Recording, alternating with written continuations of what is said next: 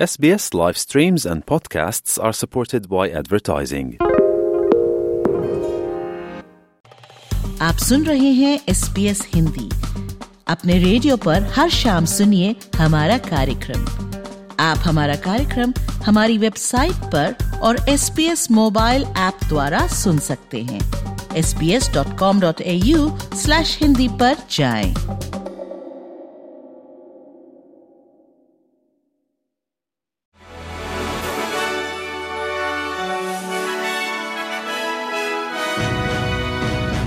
पेश है आज के संक्षिप्त समाचार, विशाली, जैन के साथ। फेडरल कोषाध्यक्ष जिम चामस का कहना है कि महँगाई दर में उम्मीद से बेहतर सुधार, ये दर्शाता है कि सरकार के प्रस्तावित तीसरे चरण के टैक्स सुधार कारगर साबित होंगे।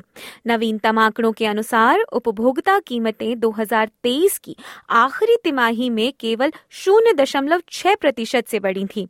2021 की पहली तिमाही से अब तक की ये सबसे कम बढ़त है। सालाना महँगाई दर अब चार दशमलव एक प्रतिशत पर खड़ी है, जो कि अपेक्षित चार दशमलव तीन प्रतिशत से बेहतर है। 2023 की तीसरी तिमाही में यह दर पाँच दशमलव चार प्रतिशत दर्ज की गई थी। धीमी महँगाई दर का मतलब ब्याज दर में कटौती भी हो सकता है। श्री चामस का कहना है कि ये आंकड़े दिखाते हैं कि सरकार की नीतियाँ आम ऑस्ट्रेलियाई के हक में हैं और इसीलिए टैक्स कटौतियों पर प्रस्तावित प्रावधान में भी विश्वास बनाए रखना चाहिए। दूसरी ओर ग्रीन्स का कहना है कि ताज़ा वित्तीय आंकड़े दर्शाते हैं कि फेडरल सरकार किराए पर रहने वाले लोगों के लिए अपनी हाउसिंग नीति में काम नहीं कर रही है। एक और जहाँ सरकार का कहना है कि महँगाई दर उम्मीद से बेहतर सुधरी है, वहीं ये समझना आवश्यक है कर...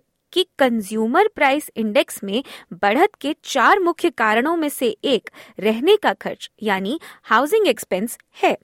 ग्रीन्स नेता एडम बैंड का कहना है कि महँगाई दर से संबंधित खुशखबरी तब तक कारगर नहीं होगी जब तक हाउसिंग पॉलिसी में बड़े बदलाव नहीं किए जाते।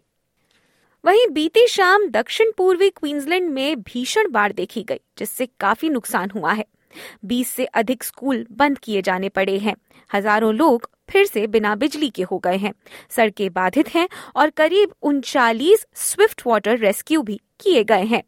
मॉर्टन बे एरिया और सनशाइन कोस्ट में सबसे अधिक क्षति देखने को मिली है। बताया जा रहा है कि अकेले ब्रे पार्क इलाके में ही दर्जनों घर क्षतिग्रस्त हो गए हैं। क्वींसलैंड के प्रीमियर स्टीवन माइल्स का कहना है कि प्रशासन नुकसान का जायजा ले रहा है और उसी के अनुसार मुआवजे की तैयारी भी की जाएगी।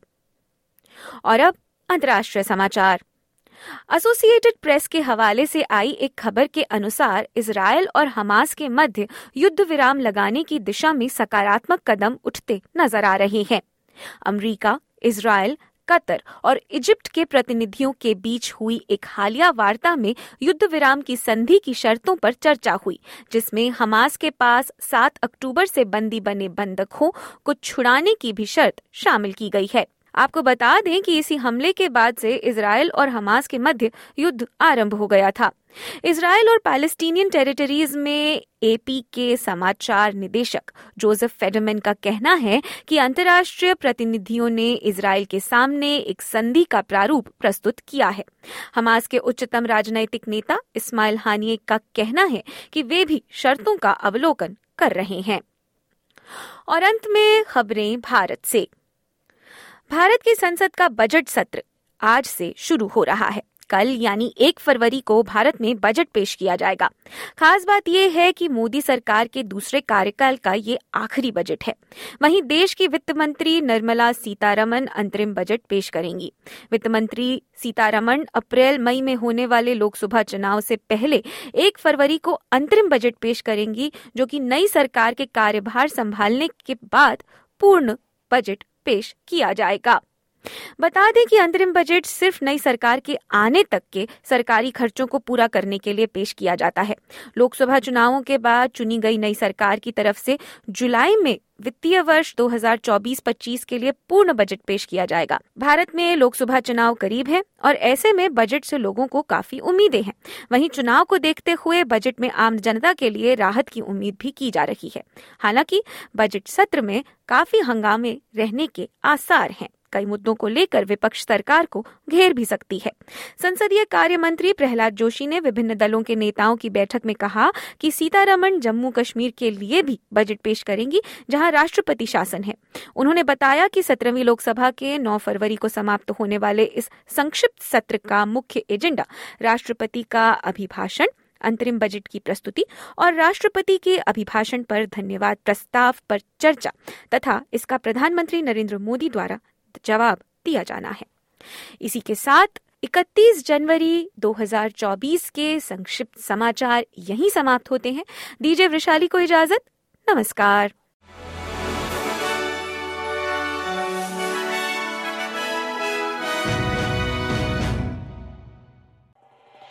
एस रेडियो से डाउनलोड करने के लिए आपका धन्यवाद।